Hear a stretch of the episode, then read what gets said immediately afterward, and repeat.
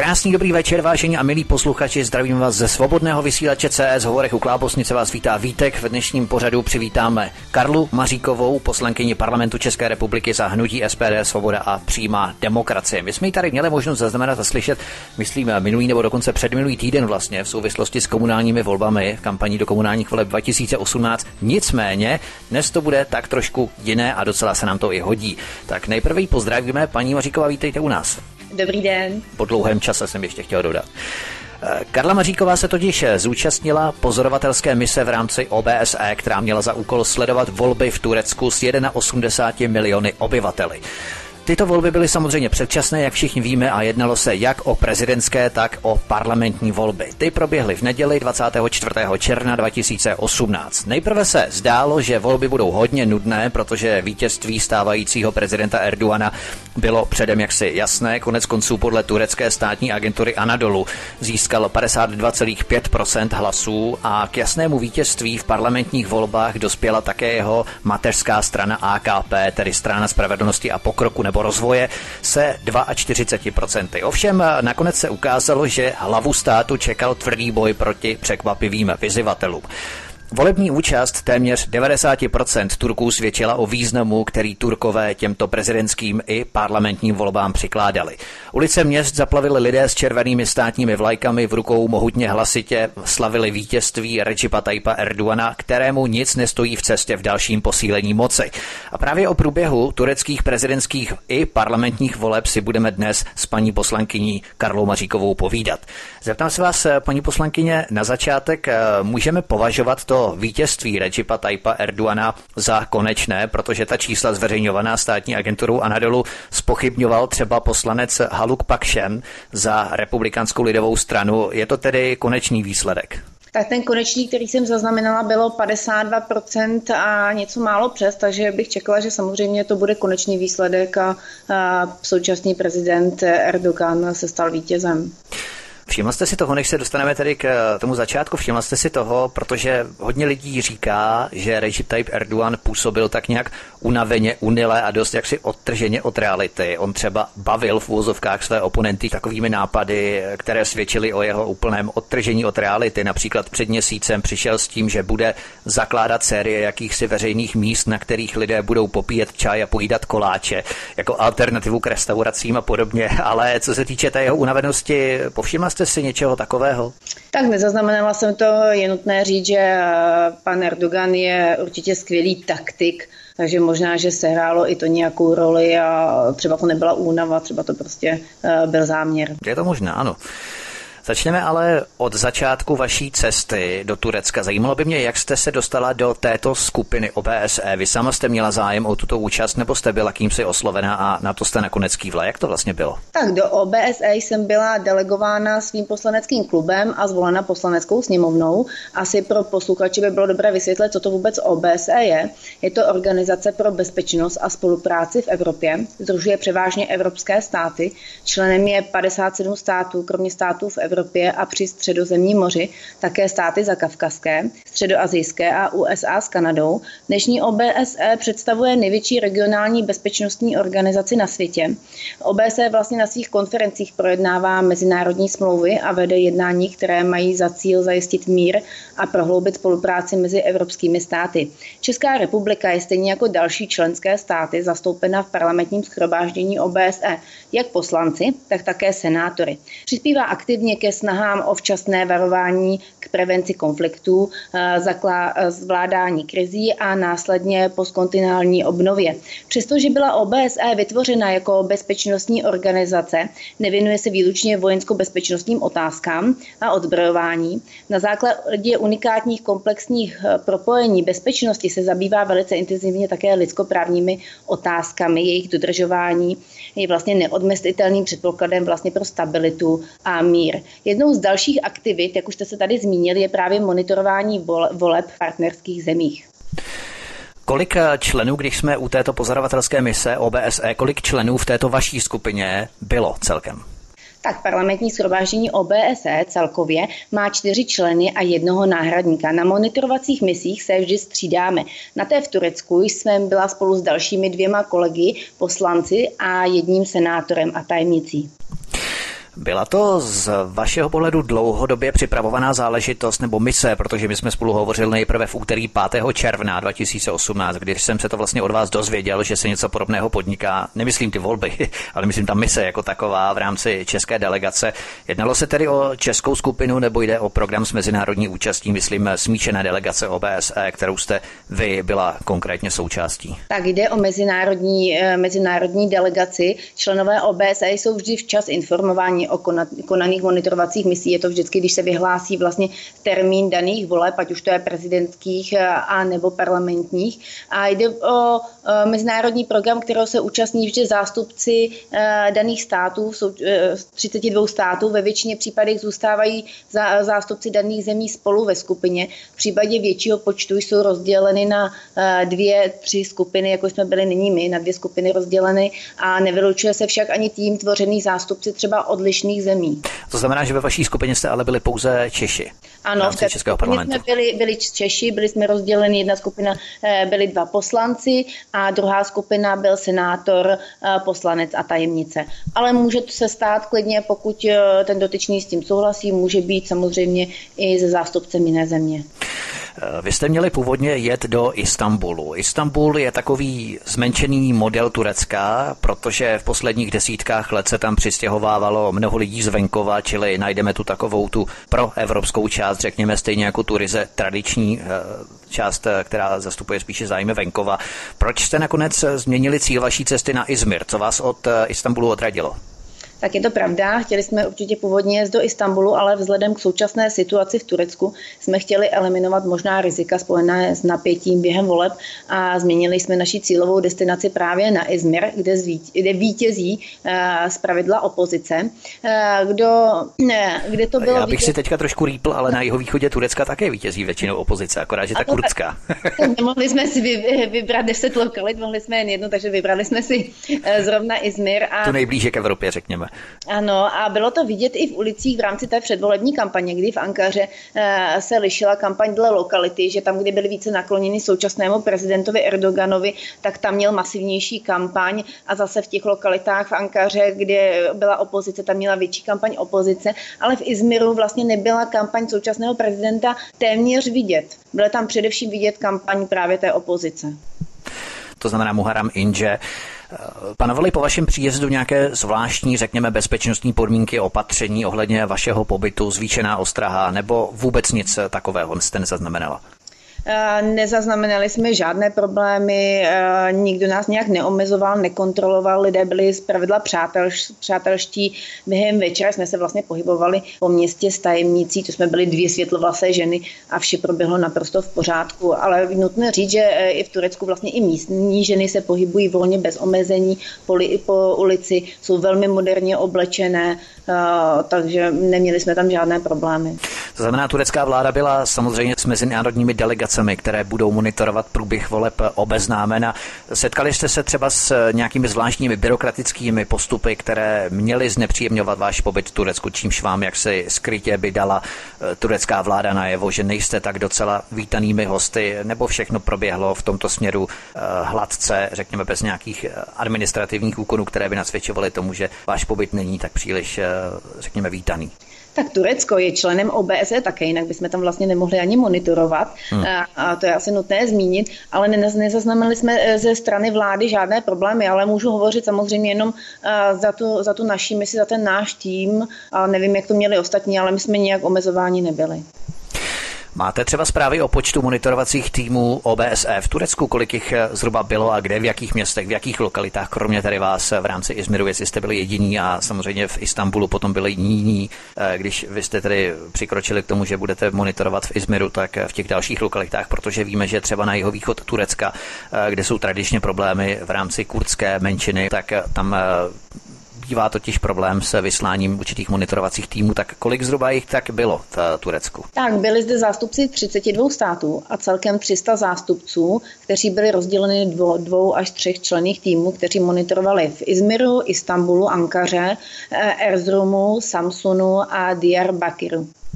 A v rámci Ankary, nebo takových těch měst, eh, které přece jenom my, Evropané, spíše známe? Teď nemám přehled eh, přesný, kolik, kolik, misí, kolik monitorovacích týmů zůstalo v Ankaře. To nevadí tak bajvoko, zhruba, protože v Ankaře ale určitě také byly, že? My, no, ale my tím, že jsme v té Ankaře nemonitorovali a přesunuli jsme si do toho Izmiru, takže spíš bych mohla asi zmínit ten Izmir, kde jich bylo přibližně 7 až 10. A co se týče třeba víz, eh, vy jako monitorovací tým OBSE jste nemuseli být vízum, předpokládám, do Turecka. Žádné dokumenty. Eh, nemuseli, protože jako diplomat, což jsou poslanci, senátoři, nemusíte mít vízum, z čehož plyne, že ani senátor, ani poslanec ho nepotřebuje. Vy jste se zmínila, že jste procházela městem eh, spolu s tajemnicí, nebo vy všichni jste procházeli s tajemníky, kteří v podstatě zajišťovali tu logistiku ohledně týmu OBSE a aby všechno probíhalo hladce. Jak to bylo řešeno s překladem? Vy asi neovládáte přímo izmirský akcent, se zvykla spíše na ten istambulský. Ale teď, teď vážně, měla jste po celou dobu sebou přiděleného překladatele, který operativně tlumočil veškerou vaší komunikaci, které byste mohli důvěřovat, že opravdu přetlumočí všechno tak, jak chcete? Tak k dispozici samozřejmě ty týmy překladatele mají, ale jenom přímo na ten den, kdy je ta monitorovací mise.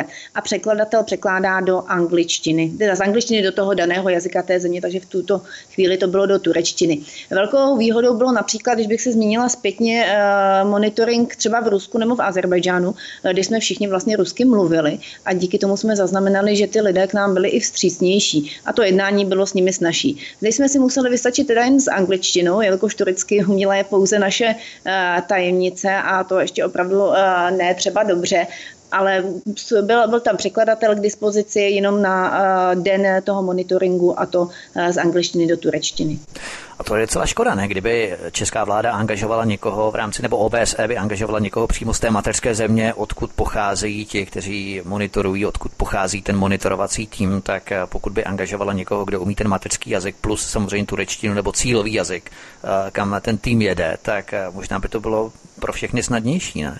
Tak tam se předpokládá, že samozřejmě ty zástupci budou umět minimálně jeden světový jazyk, takže anglicky nebo německy a většina z nich umí ještě hmm. další, takže se dorozumí většinou právě v té angličtině, němčině a ruštině e, v těch daných státech a pak e, pokud ten, ten stát je tak specifický, že tam třeba není ten světový jazyk tak rozšířen, tak k tomu slouží ten tlumočník. Jak jste třeba byla oblečená v Turecku? Minisukně, nebo jste se rozhodla příliš okázala neprovokovat západním oblečením a zvolila jste nějaký neutrálnější, řekněme střídnější outfit?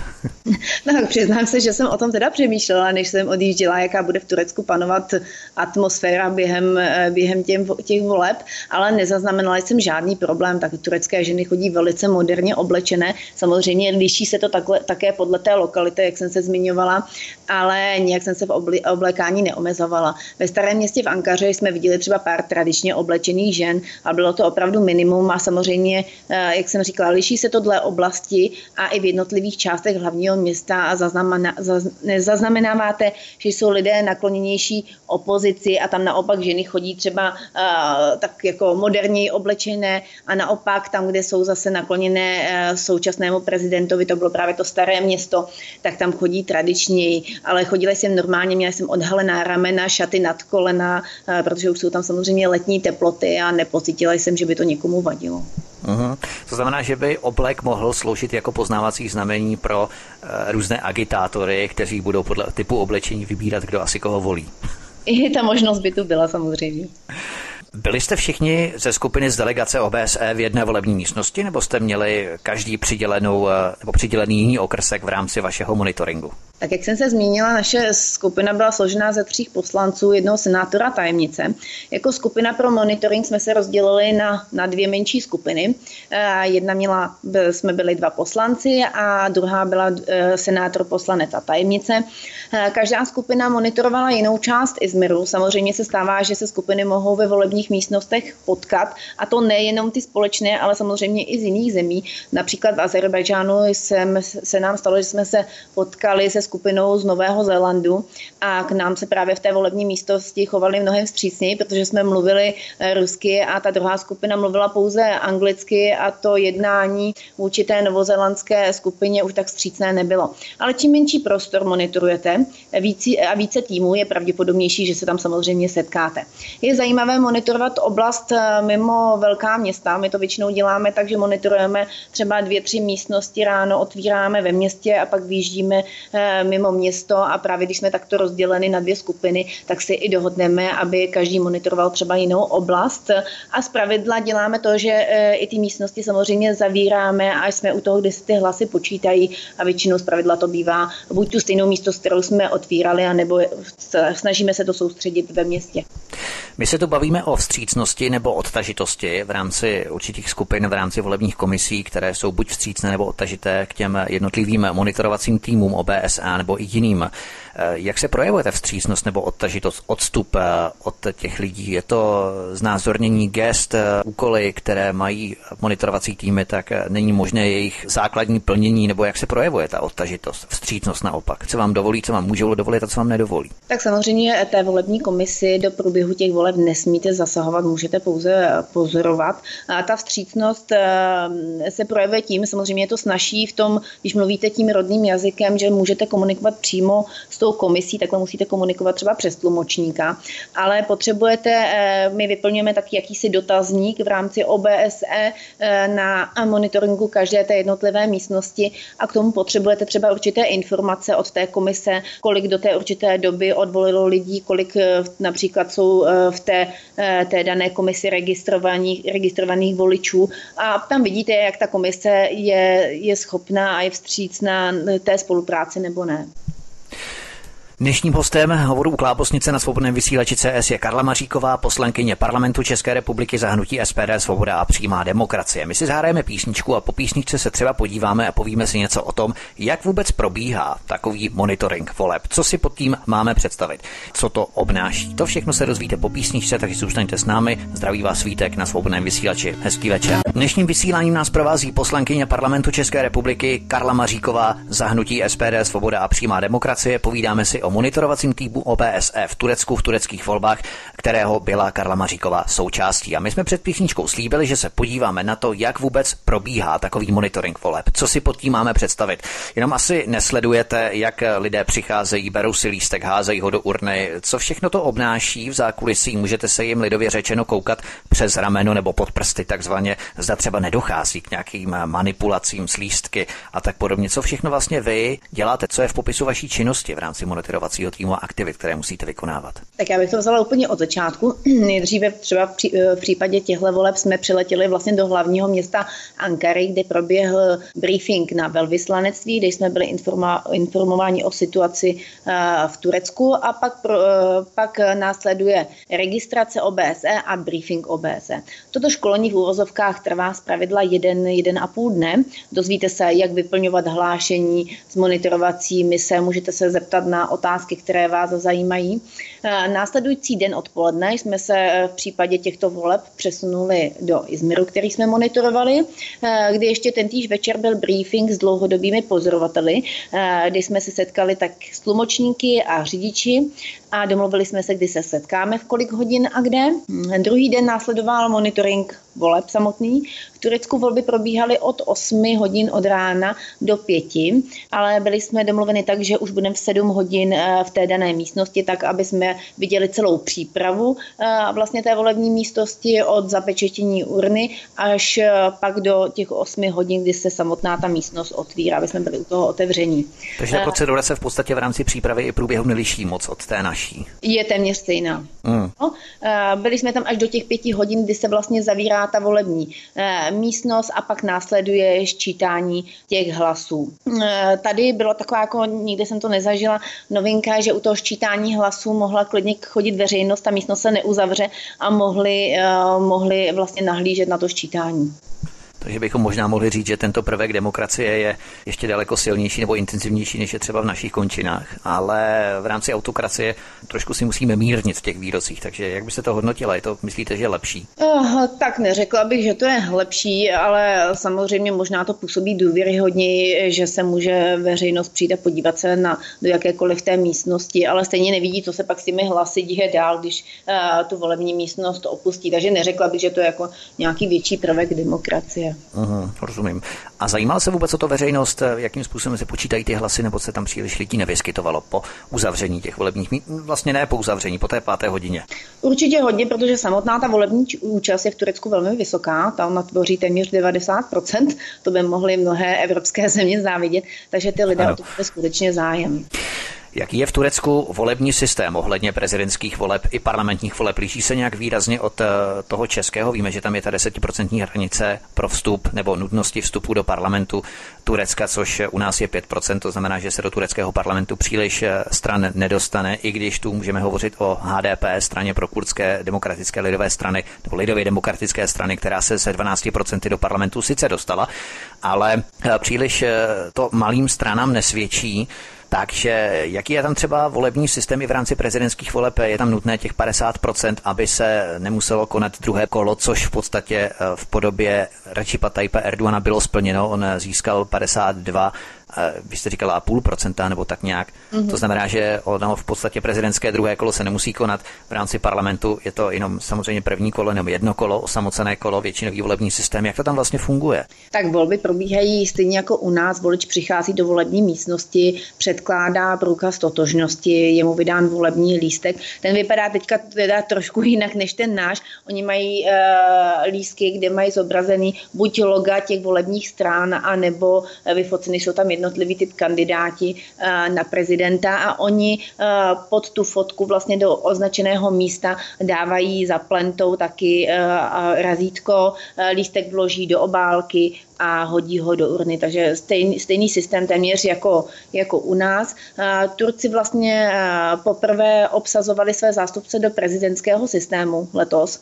Odklon od toho parlamentního voliči těsnou většinou schválili v loňském referendu. Zanikne tak pozice vlastně premiéra a jeho pravomoci převezme současný prezident Erdogan, který měl dosud více ceremoniální roli. Prezident bude navíc moci vydávat dekrety, to sice Erdogan činil už teď, ale jenom díky výjimečnému stavu. Za výjimečného stavu probíhaly vlastně i nynější volby. V zemi platí už dva roky a vyhlášen byl po nevydařeném vojenském puči v roce 2016. Jak jste se zmínil, ano, je potřeba pro ten vstup do parlamentu ta desetiprocentní hranice a pro vítěze v prvním kole prezidentských voleb přes 50%, což podle těch výsledků, které jsou v současné době dostupné, on splnil, protože měl 52% a něco málo přes. Jaká tam byla dodržovaná volební pravidla tak, aby se nestalo, že někdo půjde hlasovat vícekrát do jiného okrsku a v tom zmatku při sčítání hlasů se na to nepřijde, protože vy jste se účastnila třeba monitorovací mise OBSE v Azerbajdžánu, o čem jste mluvila, kde už ve třetím období vládne také autokraticky eh, Ilhan Eliyev. Eh, můžete to nějakým způsobem porovnat eh, v rámci prokázání své totožnosti? Tak oproti nám, tak jak zde v Turecku, tak třeba i v Azerbajdžánu nebo Rusku, mají zde své pozorovatele ve volebních místnostech také zástupci volebních stran a nebo kandidátů, kteří vlastně tam celý den eh, v té dané místnosti sedí a pozorují ty volby. To je trošku odlišné oproti nám. Volit může každý volič jiný jednou. Před eh, vydáním volebních lístků předkládá tady v Turecku předkládal doklad totožnosti. Samozřejmě to předkládá ve všech těch zemích, ale v Azerbajdžánu byl ještě každému voliči, eh, co odvolil, označen prst neviditelným ingoustem a vlastně každému příchozímu voliči byl zkontrolován pod UV lampou, takže měli takovou kontrolu, jestli, eh, jestli už ten eh, volič tam nebyl ještě, takovou dvojitou. A zde v Turecku probíhala kontrola vlastně jako u nás dle dokladu totožnosti. Každý volil ve svém okresku a ve své volební místnosti. To je docela zajímavé v tom Azerbajdžánu. Myslíte, že tam tedy panuje jakási pochybnost o správnosti totožnosti obyvatel nebo prokázání totožnosti obyvatel? Já si myslím, že je to spíš tím, že oni mají třeba i eh, v některých místnostech měli pro ščítání těch volebních lístků už i skenery. Je to tím, že prostě asi technologicky a tím, že eh, prostě je to země, kde jsou díky ropě peníze, tak prostě jsou někde dál. Jo, neřekla bych, že to je kvůli tomu, eh, že by se obávali hmm. nějaké špatné identifikace voličů. Jak byste odhadovala ve vašem okrsku, který jste měla na starosti, volební účast. Přicházelo hodně lidí, tvořily se fronty, hovořili jsme tu o té 90% účasti v Turecku při volbách. Jak byste to subjektivně hodnotila? Tak celkově volební účast v Turecku, jak už jsem se zmiňovala, je velmi vysoká, bývá až 90%. O to by mohly asi závidět let které státy. U nás ve volební místnosti a celkově v Izmiru zvítězil uh, Muharrem Ince. V souběžných parlamentních volbách zvítězila Erdoganova islámská strana spravedlnosti a rozvoje. Uh, liberální lidová republikánská strana, jejíž prezidentským kandidátem je Ince, získala necelých 20% hlasů a k volebním urnám se nyní dostavilo 87% voličů. Každá volební místnost měla něco málo přes 300 svých přiřazených voličů, většinou to bylo třeba 350, 360, z pravidla toho jich nebylo víc a díky tomu se i minimalizovaly fronty a přeplněné místnosti a volební místnosti byly eh, z pravidla jako u nás ve školách. Co se týče nějakých incidentů při volbách, třeba ve městě Suruč na jeho východě Turecka si stěžovala hlavní opoziční strana JHP na to, že pozorovatelé neměli možnost vykonávat svou práci, stali se dokonce terčem útoku. Policie také tam zadržela vozidlo se čtyřmi muži, které bylo plné pytlů s volebními lístky, u kterých nebylo jasné, kam směřovali a za jakým účelem. Zaznamenala jste vy nějaký třeba drobnější incident, buď kterého jste se vy účastnila, nemyslím aktérem, ale který se odehrál právě v rámci lokality, ve které jste působila, anebo o kterém jste se dozvěděla v lokalitě, ve které jste působili nebo ve které jste byli? tak eh, my jsme nezaznamenali nic, eh, co vím informace od našeho druhého týmu, ten se taky s ničím takovým, takovým nesetkal, eh, takže určitě na tom Izmiru z pohledu našeho jako zástupců České republiky nic takového neproběhlo. Samozřejmě můžu mluvit pouze za naše dva týmy. Objevily se totiž eh, zprávy v médiích, že někteří zahraniční pozorovatelé nebyli vpuštěni. Deset Evropanů prý bylo přistiženo, že se vydávali za volební pozorovatele, aniž měli akreditaci. Následně byli tedy zadrženi a vyslýcháni z důvodu, že se chtěli vměšovat do volebního procesu v Turecku. Odehrál se tedy něco podobného ve vaší lokalitě, takže asi ne, že jak jste ne, Určitě ne, do každé místnosti jsme byli bez problémů, bez problémů uh, vpuštěni. Uh, komise s náma jednala velice otevřeně, podal nám informace, které jsme potřebovali. My jsme jako naše dva týmy nic takového nezaznamenali. Jaké informace většinou si vyžadujete, když jste se zmínil o tom, že vám podali informace, které jste potřebovali, tak jaké informace to jsou nebo co vás zajímá? Já už jsem se zmiňovala, že vlastně při monitor, monitoringu voleb OBS vyplňujeme jakýsi dotazník, kde třeba zjišťujeme, kolik je právě registrovaných voličů v dané místnosti, kolik jich do dané, daného času už odvolilo, kdy, jsme, kdy tam vlastně přicházíme, hodnotí se pak, jak volební komise kontroluje právě identitu Eh, daného voliče, jestli on má možnost eh, volit v soukromí za plentou a takové běžné, běžné věci, které vlastně při těch volbách děláme i my i tady v České republice, jestli ty volby tak probíhají podle daných pravidel. Zaznamenal jste třeba, že by nějaká strana prováděla kampaň buď přímo před vaší nebo i před jinou volební místností? Zakazuje to vůbec turecká legislativa po případě volební zákon v Turecku? Tak kampaň probíhala aktivně po celém městě, jak v Ankaře, tak i v Izmiru a předpokládám, že i v dalších městech. A z toho důvodu si myslím, že neměli jak strany, tak kandidáti potřebu agitovat ještě ve volebních místnostech a porušovat tím pravidla. Ta kampaň oproti naší, eh, našim kampaním, na které jsme eh, zvyklí, je mnohonásobně větší. Po městech byly všude billboardy, plagáty, vlajky, eh, předvolební stánky. Asi kdybych to zhodnotila, tak je to něco jako naše předvolební kampaně, ale pětkrát, šestkrát opravdu větší a musím říct, že i Turci jsou takový, že oni, oni o ty volby mají skutečně zájem a to je vidět i na tom výsledku té volební účasti. Čím je to myslíte způsobené? Mentalitou, emocemi, disciplínou, disciplinovaností lidí, že jsou volby, tak na ně musíme jít? Nebo čím je to způsobené? V podstatě tak vysoká volební účast, eh, zvláště v Turecku. Liší se třeba Turecko nějak jinak od, eh, řekněme, islamizovanějších zemí? Tak přiznám se, že teď nemám přehled, eh, jaká je volební účast v jiných státech islámských, ale řekla bych, že to je disciplínou a samozřejmě tam bude určitě hrát roli ta víra. Pojďme se podívat na tu hlavní vyzivatelku prezidenta Erdoana, i když vedle ní vyrostl další vyzivatel, někdejší učitel fyziky Muharem Inže, ale co se týče té vyzivatelky, přezdívá se jí Vlčice Meral Akšenerová, nejprve univerzitní profesorka, později politička dokonce, byla i ministriní vnitra mezi lety 96 až 97.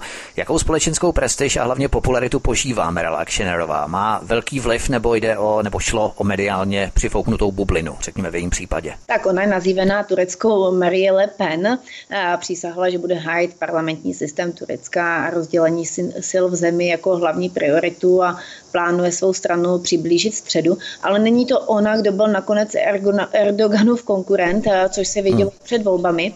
Aksenerová je praktikující muslimka, šla i pouť, ale jak sama tvrdí, vláda se musí opírat o zákony a hmm. státní sekularismus umožňuje měnit zákony, které jsou vytvořené pro lidi a měnit je tak, aby vyhovovaly potřebám obyvatel v průběhu času.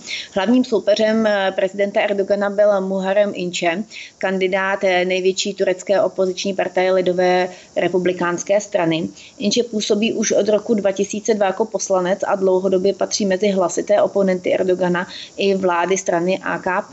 Nynější prezidenta třeba kritizuje za to, eh, že jeho předvolební kampaň byla masivně financována samozřejmě za státní peníze.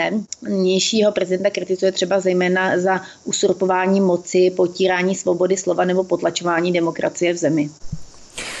Zaznamenal jste třeba nějaké nevyřčené obavy v případě, kdyby se někdo vymezoval vůči prezidentu Erdoganovi, byl třeba tvrdým stoupencem Meral Akšenerové anebo Muharema Inčeho, ve tedy opozice, což v Izmiru zase není tak neobvyklé, jak jste eh, zdůraznila, že tam zvítězila opozice, stejně jako podél Egejského pobřeží. Eh, pouštěl jste se s někým třeba do diskuze na toto téma, nebo si to lidé raději nechávají pro sebe, nejsou příliš dílní, bojí se hovořit otevřeně o politice, protože určité změny Turecko doznalo po tom nezdařeném puči v červenci 2016 a nyní. Uvolnila se tam nějak ta atmosféra ohledně otevřené diskuze o volbách a o preferencích volebních?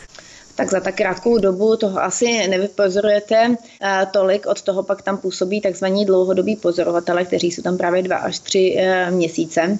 Eh, každopádně dle dostupných informací probíhá v Turecku cenzura a to i takovým stylem, že si třeba i sami novináři cenzurují články, nejdřív ho napíší a pak se ještě cenzurují. A dokonce lidé mají strach se svobodně vyjadřovat na sociálních sítích. Voliči mají velmi omezený přístup k informacím a nezávislému zpravodajství zpravodajství. Ovšem, jak říkám, je to informace pouze z dostupných zdrojů a našich médií, ale nemohu to objektivně posoudit sama. Lidé se dnes bojí strašně o politice mluvit.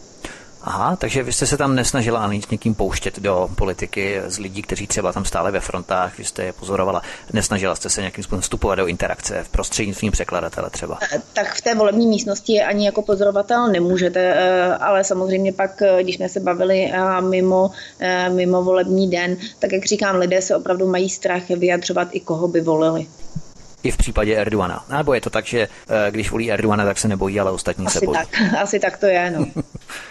Jasně, takže vám, když vám někdo řekne svobodně, že volí Erdogana, tak je to pouze to ono, co může říct. Eh, kromě vydávání tzv. vládních nařízení nebo dekretů má Recep Tayyip Erdogan velikou moc, jak výkonnou, tak zákonodárnou, také zprostředkovaně i soudní. Zrušila se funkce premiéra, kterou převzal prezident Erdogan, byla delegována v jeho pravomocích. Eh, Erdogan dokonce navrhuje i rozpočet státní. Erdogan jmenuje 12 z 15 ústavních soudců, má velký vliv na komisi, která zastupuje soudce a která může soudce za nějaké porušení legislativy propustit nebo zbavit je funkce. Takže tady vidíme, že ty jeho pravomoce budou skutečně obrovské a budou posilovat a vydírání a tlak na Evropu bude rapidně akcelerovat. Jaký význam je připisován těmto předčasným prezidentským i parlamentním volbám? Protože v podstatě jde jen o to, aby si Recep Tayyip Erdogan jen upevnil autokraticky svou moc, protože pokud tomu tak je, tak jakékoliv monitorování je v podstatě úplně zbytečné, není to tak? Tak jak jste řekl, je to pravda, Erdogan si touto výhrou upevnil ještě více svou pozici prezidenta. Jak jsem se zmiňovala, ona zanikne pozici premiéra a jeho pravomoci převezme právě prezident Erdogan, který měl doposud eh, více ceremoniální roli. Eh, prezident bude navíc moci vydávat dekrety, které sice už teďka vydával v rámci výjimečného eh, stavu po volbách v zemi, vstoupí v platnost většina ústavní reform, které svěřují velkou část pravomoci do rukou právě prezidenta. Zároveň s prezidentskými volbami proběhly také Eh, v neděli volby do tureckého parlamentu. Kvůli změně ústavy Turci hlasovali eh, pro 600 poslanců místo původních 550. No vidíte to. Erdogan svými tahy vyřadil své potenciální soupeře, ať se jednalo o lidi z jeho vlastní strany AKP, tedy strany spravedlnosti a rozvoje nebo pokroku se také říká, ex-prezidenta Abdullaha Gila nebo ex-ministra zahraničí Nevuta Cavusoglu proti představitelům prokurdské lidově demokratické strany HDP použil dokonce justici a nechal uvěznit její přední představitelé, například Selahatin Dimertaš. Jak Turkové všeobecně vnímají tento stav? Myslíte, že to vyvolává v Turcích eh, jaksi protestní nálady, eh, protestní hlasování vzdor, kdy na truc eh, zvolí buď Neral Akšenerovou, anebo Muharema Inčeho, nebo nemáte ten pocit? Já bych řekla, že společnost je v Turecku rozdělena na půl. Eh, je to vidět i na výsledku eh, těch voleb. Mnozí už, co jsme slyšeli, přemýšleli, že pokud vyhraje prezident Erdogan, že Turecko opustí. Erdogan provedl masivní česky ve státním aparátu, školství, armádě, policii a soudnictví, které stále pokračují. Z práce bylo propuštěno přes 150 tisíc lidí, 78 tisíc lidí bylo uvězněno a stát ovládl přímo či nepřímo téměř všechna média. Pokračuje islamizace školství, povinné náboženské kurzy, prosazují většinový sunnický islám bez ohledu na menšiny. Státní školy nesmí vyučovat Darwinovou vývojovou teorii jako neislámskou. Jednou z největších překážek byl podle Erdogana parlamentní politický systém, který se změní, změnil jeho vítězstvím automaticky na prezidentský. Tak o tom rozhodlo, rozhodlo loni referendum. Odporci prezidenta naopak vidí v těchto volbách poslední možnost, nebo viděli v těchto volbách poslední poslední možnost, jak zlomit trend vedoucí k omezení demokracie a k vládě jednoho muže a možná i jedné strany. Jak jsme viděli ve volbách, hlavním soupeřem nebyla Aksenerová, ale, ale Inče, ale dopadlo to tak, jak to dopadlo. Totiž, eh, když se to bavíme o prezidentu Erdoganovi, tak Recep Tayyip Erdogan si pěstuje své nástupce a to přímo z řad své rodiny. Mimochodem, nepotismus, takový úplně typický nepotismus vedle tedy klientelistických praktik, které fungují nejenom tady v Turecku. A to je třeba jeho syn Bilal, O něm jsme slyšeli třeba v roce 2013, když se objevily nahrávky o jakémsi skrývání milionů eur v krabicích od bot. Tam se domluval právě otec se synem, čili Erdogan se svým synem Bilalem, co s těmi penězi mají dělat nebo udělají. Ale další Erdoganov švagr, Vedat Albayrak, který je už dlouhou dobu ministrem energetiky. V Turecku je tu mimochodem jedna z nejdůležitějších ekonomických funkcí být ministrem energetiky.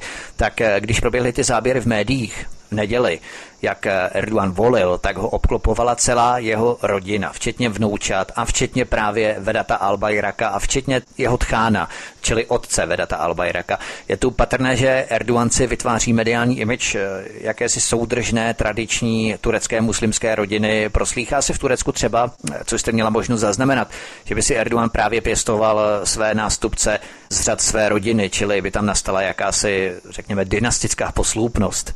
Tak já si myslím, že určitě on by takovou představu měl, že by chtěl být něco jako sultán, ale to, co jste se zmiňoval, já nebudu teď jmenovat konkrétní zemi, ale není to jediné Turecko, kde by to takto fungovalo. A když se podíváme eh, pak kousek dál, tak... Eh, no třeba ten Azerbajdžán, ne? Tak to tak třeba bývá, že právě eh, nejen rodinou, ale je to, že určité právě ty důležité rezorty jsou obsazeny právě vlivnými rodinami. Když jsme u těch záběrů Erdoána ve volební místnosti, jak byste odhadovala, že byly volby pokryté mediálně? Samozřejmě po vás nebudu chtít žádnou mnohovrstvou politologickou analýzu, to vůbec ne. Spíše, co jste tak zahlédla v televizi, případně v novinách, které se vám dostaly do rukou s ohledem na obrazový materiál, tvrdí se, že většina médií patří finančním skupinám s přímou či nepřímou vazbou na prezidenta Erdoana nebo na jeho mateřskou stranu AKP, stranu spravedlnosti a rozvoje nebo pokroku. Převládaly všude fotografie je Erdoana eh, oponentům byl dávaný minimální prostor, nebo jaký to na vás činilo dojem, pokud jste tady měla nějakou možnost eh, analyzovat tyto stránky. Já nevím, jestli to ve vašem popisu práce jako monitorovacího týmu. E, není to, není to monitorovat, to pak dělá vlastně ten dlouhodobý pozorovatel, který tam je ty dva až tři měsíce před těmi volbami, ale z dostupných informací měli možnost se do médií dostat všichni kandidáti. Možná to bylo v některých případech samozřejmě složitější, ale bylo jim to umožněno. Nejdůležitější média mají ale pod palcem skupiny blízké vládě, vládní straně AKP. Jejím lídrem byl právě Erdogan. Turecká státní televize minulý měsíc podle zdrojů agentury Reuters věnovala prezidentovi Erdoganovi a straně AKP zhruba 67 hodin vysílacího času a jeho hlavnímu rivalovi Inčemu pouze 7 hodin. Tak to myslím už za všechno odpovídá. A právě Erdoganův monopol v médiích kritici označují za jednu z nejhorších překážek pro volné a svobodné volby. Dnešním hostem, který nás provází dnešním vysíláním, je Karla Maříková, poslankyně parlamentu České republiky za hnutí SPD Svoboda a přímá demokracie, která se účastnila pozorovatelské mise nebo řekněme monitorovacího týmu v rámci OBSE v Turecku během tureckých voleb v neděli 24. června. Budeme si povídat i po písničce, vstoupíme do poslední části našeho rozhovoru. Posloucháte svobodný vysílač a od mikrofonu vás zdraví Vítek, který vám přeje ničím nerušený poslech a po písničce jsme tu opět zpátky s posledními informacemi. Hezký večer. Naším hostem je stále poslankyně parlamentu České republiky Karla Maříková za hnutí SPD Svoboda a přímá demokracie, která nás provází dnešním vysíláním a se kterou si povídáme o pozorovatelské misi, o monitorovacím týmu, kterého se účastnila v rámci OBSE v rámci tureckých voleb.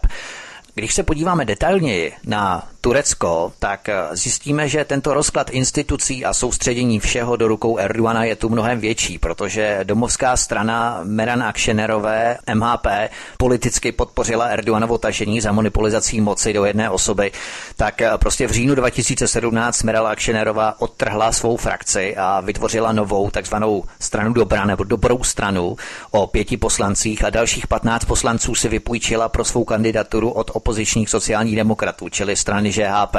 Tak čili ta vstřícnost, ale pokud eh, to vsadíme do určitého kontextu, tak ta vstřícnost a obrovská podpora Erdoana, 52,5%, myslíte, že je skutečně díky islamizaci Turecka nebo jen z obav z případných postihů v případě vítězství Erdoana, eh, jak se to konec konců odehrávalo po tom legendárním nezdařeném puči v červenci 2016? Já si myslím, že to je tí, tou islamizací Turecka, protože ta probíhá ve školách, co jsme se dozvěděli, tak samozřejmě on jde tou cestou, že lidé mají možnost si vybrat že kvalitní školství na islámských nějakých kořenech islámské, anebo méně kvalitní, takže pak ty lidé volí tu snadnější cestu. Je to určitě tou islamizací. Takže myslíte, že to školství je v rámci islamizace nebo tohoto procesu podporované více s akcentací na islám, než ty školy, které se neorientují přímo na tu islámskou výuku? Že to je jaksi záměr? Podle těch informací, jak z našich médií, tak eh, z těch dostupných, co tam proběhly, tak ano. Když se zamyslíme nad tím, odkud Erdogan bere stále tak širokou veřejnou podporu, proč ho stále volí tak obrovské množství Turků vlastně, zejména z vnitrozemí, z azijské části Turecka, Anatolie, Můžeme uvažovat třeba i o tom, jestli ten turecký příklon k sekularismu státu založeného Atatürkem nebyl příliš prudký a to kivadlo těžiště moci se nevychýlilo příliš prudce k sekularismu. A lidé, jak si striktně věřící islámu, tradičně lidé z venkova měli pocit, že nejsou zastoupeni v tom podílu moci, že nemají jaksi tak velké zastání a proto v podstatě sázeli na teokratickou ortodoxní ultrakonzervativní volbu nebo kartu právě prezidenta Erdoana. Myslíte, že můžeme jeho vysokou podporu hledat právě u těchto vrstev obyvatel tradičně pro islámsky smýšlejících a proto navzdory velkému propadu turecké liry, například eh, ekonomice všeobecně hospodářství, klesajícímu zdražení základních potravin, tak Erdogan pořád, jak si stále požívá ještě tak vysokou voličskou podporu, protože to je takový paradox. Lidem se daří stále hůře, ale přesto pořád je podporovaný Recep Tayyip Erdogan. Proč? A, tak jedna, jednak to určitě byl ten výsledek daný právě, jak jste se zmiňoval, z těch skupinou těch lidí, kteří inklinují k tomu islámu více. Ale na druhou stranu si myslím, že on je prostě výborný uh, taktika, manipulátor a tím prostě zmanipuloval další část uh, a samozřejmě určitě třeba bude hrát i uh, současná doba nějakou roli, že třeba i ta mladá generace už bude mít dost toho bych to řekla, té doby, která je hodně, hodně eh, komerční a třeba budou začnou více k tomu islámu právě takto inklinovat. To je zajímavé, protože já bych spíše řekl, že mladí lidé budou inklonovat spíše k té západní Evropě a bude tam spíše narýsovaný ten generační rozdíl, kontrast mezi těmi staršími, řekněme, ortodoxními, pro islámsky smýšlejícími vrstvami, eh, řekněme, z nižších společenských vrstev a ti mladí, kteří budou přece jenom kosmopolitnější, což eh, v podstatě bude představovat eh, určité východisko v náš prospěch, ale kdo ví, budeme, budeme to samozřejmě sledovat, protože politické kořeny, když se zamyslíme právě nad uh, Meral Akšenerovou, která tady nebyla nakonec tou hlavní vyzývatelkou Regipa Tajpa Erdoana, ale byl to právě Muharem Inže, ty kořeny, politické kořeny Meral Akšanerové sahají do 90. let, eh, když byla prostřednictvím své tehdejší strany DIP spojena s drsnými metodami ovládání turecké společnosti, zejména Kurdů Meral Akšenerová je totiž rovněž představitelkou vyhraněného tureckého nacionalismu a třeba nesouhlasí s usmířením z Kurdy, eh, což je další věc ani v té podobě, kterou dříve prosazoval, navrhoval sám Erdoana. To už je co říct. Jo. A proslýchá se také, že byla v kontaktu se skupinou Šedí vlci, která stála za atentátem na papeže Jana Pavla II. Nebudí to tak na vás trošku dojem, že byla Meral Akšenerová jakousi nastrčenou figurou předstírající tvrdou opozici vůči Erdoanovi, kterou se tedy nakonec nestala, stal se jí Muharem Inče, ale v případě jejího vítězství by se až tak moc eh, v turecké politice nezměnilo. Tak já bych ještě zareagovala na tu předchozí otázku. Ono, kolikrát jdete e, po ulici a vidíte matku s dcerou a matka má odhalené vlasy a je, je moderně oblečená a vidíte její dceru, která má ty vlasy zahalené. Takže ono, já bych řekla, že ta mladá generace třeba jsou díky této době může hmm. inklinovat právě, právě k tomu islámu. Co se týče Aksenerové, ona se nechala slyšet, že jejím plánem je oživit oslabenou tureckou opozici, co, což představuje značnou hrozbu pro Erdoganovy plány mocenského prezidentství. A myslím si, že Aksenerová by byla schopná se klidně asi s Erdoganem spojit, ale to, to je teďka fabulace a čistě jenom, eh, čistě jenom můj dojem. Otázka je, eh, co by za to získala a co by chtěla, ale ona se eh, vlastně nějak svými ambicemi netají. Jejím konečným cílem byl nahrazení premiéra v čele turecké vlády. Ačkoliv je Aksenerová v opozici proti Erdoganovi její vlastní politika vlastně až tak umírněná není. Co se týče Buharema Inčeho, druhého v pořadí se sociálně demokratické strany ŽHP, ten zvítězil v pěti volebních regionech v evropské části Turecka, v Izmiru, který jste monitorovala vy v podstatě, a u egejského pobřeží, jak jsme zmínili. Celkem získal 31% hlasů. Muharem Inče také není žádným politickým nováčkem. Vyskytuje se 30 let v politice, jde o poslance ŽHP, čili sociální demokracie. A Muharrem Inže protestoval třeba i proti hlasování v parlamentu o zbavení imunity poslance kurdské strany a uvrhnout ho do vězení. On se dokázal postavit proti tomuto kroku z dílny přímo Recipa Tajpa Erdoana. Navíc Muharrem Inže naštívil Selahetina Demirtaše přímo ve vězení a vyjádřil tak jaksi podporu Kurdům, kurdské menšině v Turecku. Myslíte, že bylo hodně Turků, kteří volili Muharema Inčeho, že prostě Turkové věřili, že se příště budou konat další demokratické volby, i kdyby nevyhrál? Nebo jaký jste z toho měla dojem z volby Muharema Inčeho? Jaké naděje do něj lidé vkládali? tak já si myslím, že lidé doufali, že bude druhé kolo a dopadne třeba úplně, úplně jinak, ale uh, prezident Erdogan získal přes 52% a vyhrál ty volby v prvním kole, což myslím si, že bylo pro mnohé velké překvapení. Co se týče těch samotných Kurdů, který, které jsme tu zmínili s 8%, třetí v pořadí byl Selahetin Demirtaš z prokurdské strany HDP, lidově demokratické strany. Ten celou svou kampaň mimochodem vedl z vězení jak jsme zmínili, naštívil ho dokonce Muharem Inče. Samotná prokurdská lidově demokratická strana HDP získala 12%, tedy překonala tu 10% hranici pro vstup do parlamentu tureckého. Bodovala logicky na jeho východě Turecka u hranic se Sýrií, Irákem, Iránem. Dalo by se to považovat za úspěch Kurdů, myslíte, nebo, nebo je vše při starém? Panovala tam vůbec, nebo rezonovala ve společnosti kurdská otázka, když se tam byla? Tak na tom Izmiru, kde jsme monitorovali, vůbec ne. Já si myslím, že zůstane vše asi při starém. Mimochodem v Turecku je zatýkáno mnoho novinářů i politiků. Namátkou v roce 2016 se odehrál soud v Istanbulu se dvěma tureckými novináři, kteří zveřejňovali informace o tureckých dodávkách zbraní islámskému státu do Sýrie nebo turecký novinář Mehmet Achul z deníku Al-Ahram přinesl autentické svědectví o plánech a jejich realizaci přímo z centra bojů islámského státu z oblasti střední Sýrie. A nebo byla zatčena německá politička tureckého původu z Kielu, 51-letá XC, která trávila v Turecku dovolenou a od soboty 3. září 2015 sedí ve vazbě v Baliksejru. Ta situace je tu velmi tuhá, vyhrocená. Neobávala jste se třeba také, že v případě nějakého si fiktivního podezření dojde i k vašemu zadržení? Protože, jak jsme si uvedli, jsou tu zatýkáni i politici, cizí státní příslušnosti, takže vy jste byla jedním z nich v podstatě. Tak eh, přiznám se, že mě vůbec nic takového nenapadlo a ani kolegové se nezmiňovali, že by měli z něčeho takového uh, obavy. Eh, chtěli jsme právě jakákoliv možná rizika a mm, spojené s napětí během voleb eliminovat a proto jsme právě zvolili ten Izmir, ale situace i v Ankaře eh, byla bezproblémová. Samozřejmě otázka je, jestli eh, když by každý měl takový pocit, jestli by vůbec pak tu danou zemi navštívil. Říkám, my jsme nic takového nepocitovali a ani, ani v to okolí nebyl tam žádný tlak a žádné napětí. Zaznamenala jste třeba během vašeho pobytu v Turecku nějaké reflexe vzhledem k vaší příslušnosti k SPD, která je proti migraci, proti islamizaci v Evropě? Přece jenom to asi není příliš příznivá vizitka v islamizujícím se Turecku, že? tak nezaznamenala jsem ani v Turecku, ani v jiné eh, zemi e, žádné problémy s tím, že bych byla spojována s SPD a naopak se e, ke mně jako k zástupkyni SPD hlásil rakouský zástupce, že nám velice fandí.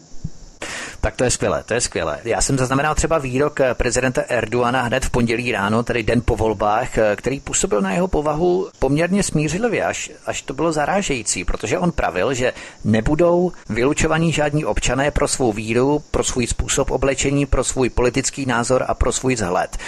V Turecku jsou to především alevité, což je skupina vůči sunnickému islámu heretická nebo kacířská sekta, která v Turecku tvoří zhruba třetinu obyvatel, jsou mezi nimi kurdové, Turci, Turci že, a tak dále. Ale myslíte, že ten jeho podivně smířlivý projev eh, znamená jenom politické taktizování? Vy jste si zmínil, že Erdogan je skvělý taktik, tak eh, je to taktizování. A nebo tím Erdogan skutečně naznačuje nějakou výraznou přeměnu vzhledem ke stylu jeho vládnutí? Upustí od toho svého tradičně konfrontačního tónu? tak myslím si, že to by v současné době byla fabulace, abych teďka říkala, jestli to myslí vážně nebo ne a určitě bych počkala na to, jak se ta situace vyvine. Ale v jeho vítězném projevu v Ankaře v pondělí, tedy den po volbách, Erdogan prohlásil, že se bude Turecko vojensky angažovat v Sýrii, což nezní zase příliš smířlivě. Na druhou stranu víme, že zhruba 50 tisíc uprchlých Syřanů do Turecka už má turecké občanství a jsou to převážně suniční muslimové, čili se dá předpokládat, že budou volit většinu Erdoana. Nicméně, jak se všeobecně Turkové dívají na vojenské intervence Turecka v Sýrii? Souhlasí s tím nebo mají jiné starosti, nezajímá je to? Tak já se přiznám, že my jsme na toto téma s nima nekomunikovali, takže vám nemůžu říct, eh, jak se oni k tomu staví. Říkám, to by byla otázka spíše pro ty dlouhodobé pozorovatele, které jsou tam třeba ty tři měsíce a mají eh, větší kontakt s těmi obyvateli než my. A co myslíte třeba, že lidi tak zajímalo, kteří chodili k volbám, eh, o čem bychom mohli tak polenizovat, co tvořilo vlastně jejich hlavní rozhodovací kritéria, koho budou volit? Co lidi tak většinou řeší v Turecku, pokud samozřejmě si troufnete odhadovat? Tak většinou lidi si chtěli asi zachovat v uvozovkách takovou nějakou tu svobodu a, a zbavit se toho diktátu a toho strachu, že nemůžou svobodně vyjadřovat své myšlenky a, a svobodně se vyjadřovat o politice. Ovšem ekonomická i bezpečnostní situace se v Turecku zhoršuje každým týdnem. Je tu vysoká inflace, například v květnu byla inflace nejvyšší v posledních 14 letech s výjimkou jednoho měsíce a pád hodnoty turecké liry o 20% meziročně. Jak moc myslíte, že stále se horšící ekonomika a bezpečnost odčerpávají hlasy Erdoganovi? Nebo zeptám se jinak, podle čeho jste měla pocit, že Turkové volili? To možná navazuje částečně i na tu mou předchozí otázku, co lidé řeší, jaké jsou jejich starosti. Volili podle náboženské optiky, to znamená pro islám v rámci Erdoana, nebo podle ekonomické optiky, to znamená podle vlastní peněženky, což tedy není nic moc, jak jsme si řekli v rámci ekonomické situace, zaměstnanosti nebo jednoduše podle emocí. Co myslíte, nebo je to mix všeho? tak určitě měly vliv eh, všechny ty jednotlivé složky, ale určitě měla, měl, měl vliv to, to i ta islámská eh, víra, určitě tam hodně ovlivnila ty jeho voliče. Ale říkám, my jsme s těmi lidmi tolik nekomunikovali, byli jsme tam vlastně od čtvrtka do pondělí, takže těžko říct objektivně, jak to skutečně bylo. Rozumím, jasně. Totiž prezident Erdogan blokuje nutné ekonomické reformy a tlačí na centrální banku, aby nezvyšovala úrokové sazby, což by mohlo inflaci skrotit. Jakoby on to zdůvodňuje tím, že jako muslim je proti úrokům.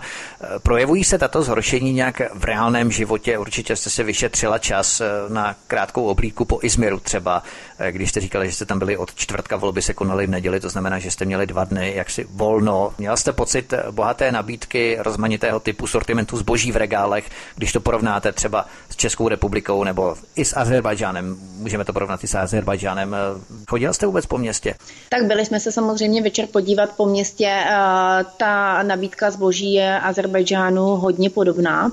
Eh, co se týká samozřejmě oděvů, eh, tak Turecku opravdu velký, je velký výběr, ale musím říct i co se týká potravin, až jsem někdy měla pocit, že je větší jak u nás. No nepovídejte, to je docela zajímavé. Co vás překvapilo třeba, co se tam dalo koupit? Tak co se týká týká oděvu, eh, je to stejné jak u nás. Dneska už ty obchodní řetězce nabízejí opravdu dostupné zboží pro každé, hmm. Eh, tak stejně jako v Turecku. Eh, co se týká potravin, tak určitě velký výběr sírů oproti nám. Když, když přijdete do toho supermarketu, tak i ta úprava oproti některým našim super, supermarketům opravdu velký rozdíl.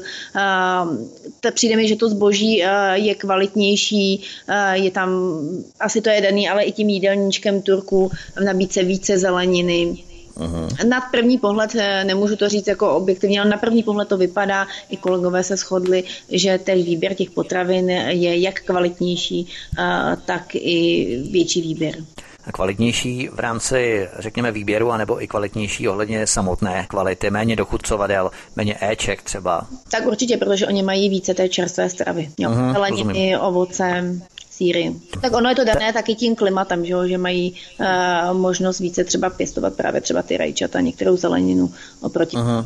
To znamená, ve městech třeba nic nepěstují, že to všechno dováží z venkova v podstatě. Uh, já jsem na tom venkově nebyla, ale ve městech nic nebylo, takže předpokládám, že ano. Hmm, jasně. Jakým způsobem, když se vrátíme zpět k vaší práci, jakým způsobem zpracováváte informační výstupy o průběhu monitorování? Píše každý člen od vás skupiny samostatně nebo dáváte dohromady nějakou společnou zprávu, kterou potom předložíte následně výboru nebo komisi OBSE? Jaká jsou vůbec pravidla, co musí v těch zprávách být, i když třeba všechno probíhá v souladu s danými pravidly, s regulami? Tak každá ta monitorovací skupina má vlastně jeden blok dotazníků, který, ve které vyplňuje v každé té volební místě místnosti a plus jednu tu volební místnost otvírá a jednu zavírá po vyplnění vlastně těch daných dat. Tyto dotazníky předává takzvaným dlouhodobým pozorovatelům na sjednaném místě, takže všichni v té dané oblasti ty dotazníky tam odevzdají. Ty dotazníky jsou pak samozřejmě zpracovány a je z nich vypracován nějaký, nějaký výsledek, nějaká zpráva. Musela jste předtím třeba absolvovat eh, nějaké školení nebo workshop, abyste byla poučena, na co si máte dávat pozor, co konkrétně byste měla sledovat během těch voleb, nebo jste obdržela třeba nějaký materiál, materiály o postupech, které jste si musela nastudovat. Eh, probíhá něco takového před těmi volbami? Uh, tak všichni vlastně, všichni členové OBSE podstoupili školení nebo takzvaný briefing tady v České republice v rámci o bezpečnosti a pak každý ten tým vlastně ještě ještě prodělá takzvaný briefing, jak jsem se zmiňovala, jak na velvyslanectví o té bezpečnostní situaci té dané země a pak briefing o BSE, eh, kde je každému vysvětlen, jak ten dotazník má vyplňovat a on sám se může dotazovat na některé hmm. otázky spojené eh, s tou danou zemí. Co vám tam třeba řekli o bezpečnosti, pokud to můžete zveřejnit samozřejmě? to mě zajímalo. Vy jste řekla, že ten Izmir je bezpečný, že se tam nic moc jako neděje, že nic tam nehrozí tak samozřejmě jsou bezpečnější oblasti, méně bezpečné a pak ty, a pak ty nebezpečné. Já si myslím, že ten Izmir je jednou z bezpečných, je to bezpečných oblastí. Je to dáno také tím, že to je turistické letovisko a, a přece jenom ty obyvatele eh, jsou více nakloněné, naklonění. Eh, právě tam to bylo vidět té opozici eh, a mají jiný pohled, hmm. pohled na život a na ten svět. A co vám teda řekli? My trošku kličkujete, nevím, jestli záměrně nebo, nebo ne, ale vám tam řekli třeba, že abyste si dali pozor, aby vám tam nikdo neukradl nějaké tajné dokumenty o BSE v rámci skupiny nebo něco podobného. Ježíš, tak až takhle, uh, takhle se nevyjadřovali, aby nám nikdo něco neukradli. Já si myslím, že ani uh, jsme nikdo nezaznamenal, že by tam něco takového, jako nějaké náznaky uh, kradení byly. Ale uh, spíš ty otázky jsou soustředěny, co se týče uh, toho monitoringu a třeba samozřejmě on existuje taky jakýsi uh, kodex, uh, aby zbytečně daný ten pozorovatel a ta skupina neriskovali uh, třeba svůj život nebo své zdraví v rámci třeba požívání nějakých neověřených potravin. tak zas ne, ale v rámci toho té pozorování můžete pozorovat samozřejmě i někde eh, na, na venkově na odlehlých místech a nikdy nevíte, eh, jak tam kdo zareaguje. Mm, rozumím, rozumím. Předposlední otázka. Eh, myslíte nyní, když Erdogan upevnil svou moc, že bude posilovat represe vůči svým politickým oponentům, konkurentům, ale hlavně, že dokonce zhorší vztahy Ankary s Evropskou unii, bude požadovat nové podmínky zastavení migrace od toho 18. března 2016, kdy byla uzavřena ta poslední dohoda mezi Evropskou unii a Tureckem. Viděli jsme jeho zuřivé odsouzení uzavření sedmi mešit a deportaci extremistických imámů z Rakouska a to ještě nebyl zvolen navíc. Zvyšují se investice a export zboží například z Turecka na Balkán, o tom se velmi málo mluví. Tento rok došlo k nárůstu investic do tohoto regionu o 22%, zejména do Bulharska a následně do Řecka, do Slovinska. Máme tu potom naleziště plynu, Ohledně Kypru, na které si dělá částečné nároky, o tom se také velmi málo mluví. Máme tu těch osm vojáků, kteří po tom nezdařeném puči v červenci 2016 utekli do Řecka. Na ty se také dost eh, jaksi zapomíná, ale Turecko to Řecku nemůže zapomenout, že jim jaksi nevrátí těch osm vojáků. Samozřejmě otázku migrace tu máme. Jak myslíte, že se výsledek tureckých voleb promítne ve směru k Evropě v rámci toho nového uvažování takzvané novoosmanské ideologie, bych to nazval v podobě tureckého regionálního hegemona. Tak, eh, kontroverzní reforma učiní z tureckého prezidenta Erdogana silného vládce až do roku 2029. A Erdoganovi vlastně nic nezabrání, aby nastolil téměř absolutní vládu. Prezident bude, jak jsme se už tady uh, zmiňovali, bude moct vydávat dekrety, bude moci být stranický a může stát v čele své vlastní strany. Nově bude šéfem vlády. Uh, kromě toho sami smí jmenovat ministry bez nutnosti vyjádření důvěry poslanců a, ponese si sice trestní odpovědnost, ale zvýší se jeho dohled nad klíčovými soudy a parlament ztratí vlastně své právo na interpelace. Evropská unie se teď může obávat toho, že na jejich hranicích vznikne nedemokratický stát, se kterým bude muset složitě jednat o zcela klíčovém zadržování uprchlíků ze Sýrie a odkud zároveň bude, budou přicházet do Evropy turečtí žadatelé o azyl. Tak a poslední otázka, jaký suvenýr jste si z Turecka odvezla nebo přivezla, pokud vůbec nějaký? Eh, tak žádný. Žádný, vy jste si nic nepřivezla. Pro vás je to tak všední to Turecko, že jste si opravdu nic nepřivezla. Ne, tak eh, přivezla jsem samozřejmě eh, pro své přátelé a kolegy, ale co se týká pro sebe většinou většinou to Turecko symbolizuje, symbolizují prvky, které jsou spojený s islámem, takže něco, co by symbolizovalo Turecko, jsem si nepřivezla. Já si myslím, že kdybyste si přivezla něco, co je spojené s islámem, tak by to bylo v přímém rozporu s vaším politickým přesvědčením. Ano, ano. Kolegové by vám to určitě nezapomněli. To asi třeba ne, takový myslím si, že ani voliči. Já si myslím, kdybyste to teď odpálila v rádiu, co jste si přivezla, třeba nějaký hijab a tak podobně. to jsem si nepřivezla, no. Fajn. Tak, já vám, paní poslankyně, děkuji moc, že jste byla naším dnešním hostem, že jste nám pověděla o tom, jak probíhaly uh, turecké volby v neděli 24. června, jakým způsobem probíhaly, jaká byla v podstatě vaše činnost, kterou jste vykonávala ve směru tedy k monitorovací misi nebo k monitorovacímu týmu pozorovatelské misi v rámci skupiny OBSE. Já myslím, že to pro všechny bylo velmi zajímavé podívat se tak trošku do kuchyně, co vaříte, co kuchtíte uvnitř, jak to všechno probíhá. A já se budu těšit, až se u mikrofonu svobodného vysílače setkáme třeba i u nějakého dalšího zajímavého tématu někde příště. Děkuji za pozvání, no a snad někdy naslyšenou. Karla Maříková, poslankyně parlamentu České republiky za hnutí SPD, Svoboda a přímá demokracie, byla naším dnešním hostem. My vám, vážení posluchači, děkujeme za pozornost. Věříme, že tato debata byla pro vás velmi zajímavá a inspirativní. Pro mě tedy určitě ano, že jsme si rozšířili obzory, jakým způsobem tyto pozorovatelské mise probíhají. Toto i ostatní vydání pořadu hovory u Kláposnice na svobodném vysílači si můžete stáhnout nejenom na našich stránkách svobodný vysílač.cz, ale můžete si nás rovněž najít na kanále YouTube a šířit tento pořad prostřednictvím prostřednictvím sociálních sítí, také nebo zasíláním e-mailům vašim známým, podle toho, co je ve vašich možnostech. My budeme samozřejmě rádi za jakoukoliv propagaci.